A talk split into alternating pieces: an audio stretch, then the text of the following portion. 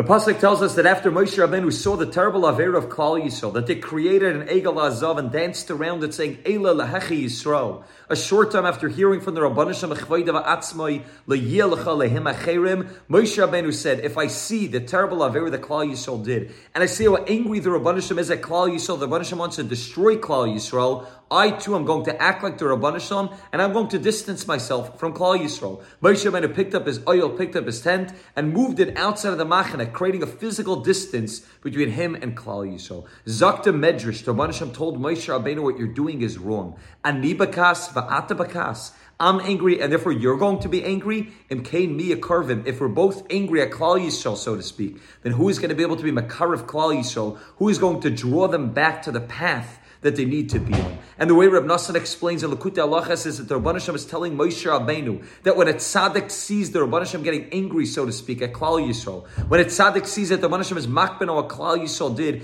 and the Rabban Hashem is bekas over the actions of Klal Yisrael, the tzaddik is not supposed to emulate the Rabban Hashem and also be angry at Klal Yisrael. Rather, on the contrary, what the Rabban Hashem wants at that moment is that the tzaddik stands up and defends Klal Yisrael and explains to the Rabban Hashem that yes, they may have done the, they may have created an Egel Azav, but it's only because of the Erev Rav, and it's only because of Zahav, because they had too much gold and silver, but that's not the real Ratzon. The real Ratzon is Ritzenenu Lases Ritzenecha. In the words of Amnasan Vafilam, who Atzma Yizbarach Bekas Gadol Aleim. Even if the Rabban is angry at Klal Yisrael Kaviyachol, Machmas Maisim Aram because of what they've done, who writes it, what does Hashem want? Not that the tzaddikim should emulate them emulate him. Rather, who writes it, shesadikim yispalalu aleim v'yakarvam. The one Hashem wants that tzadikim should be melitz toiv and klal yisrael. Find excuses, find a way to pacify, so to speak, the Rabbanu Shalom, the Akarvam, and able to be Makariv Klal Yisrael again. Ki Hashem roitze litzu toiv al Yisrael.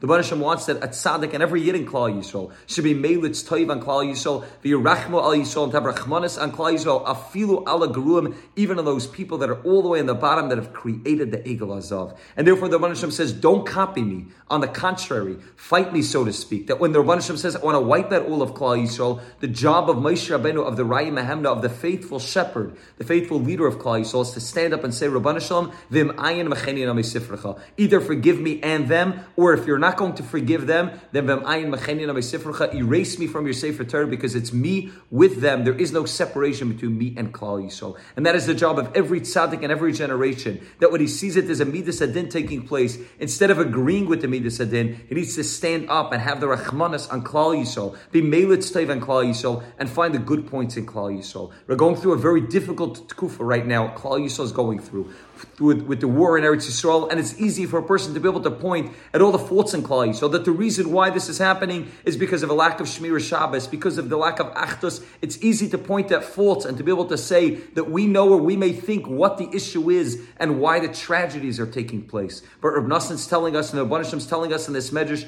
that that's not the goal of every Yid. The Amech Kulam Tzadikim, the goal of every single Yid is to point out the greatness of Klal Yisrael, to be able to say, look how good Klal Yisrael is. And yes, the faults that they have are not real faults. They're only because of the, the situation that they find themselves in, to be able to be Melitz Toiv and Klal Yisrael. That every Yid should look at the Achdus that's taking place. Every Yid should look at the amount of the amount of tshuva that's taking place in Eretz Yisrael and all over the world. Every Yid should be able to see the greatness in Klal Yisrael. And instead of agreeing with the Midas Adin, fight the Midas Adin by saying, Rabban Shalom, look how great Klal Yisrael is. Look how good every Yid in Klal Yisrael is. And Rich Hashem on every Yid in Klal Yisrael, Amech Kulam Tzadikim is Melitz Toivan Klal Yisrael, will be Zecha to the Geula Hashlema, when the Rebbe will reveal himself, it will be Zecha to be, be, be able to get back to the Beis HaMikdash, B'meherav Yameinu. Have a great Shabbos.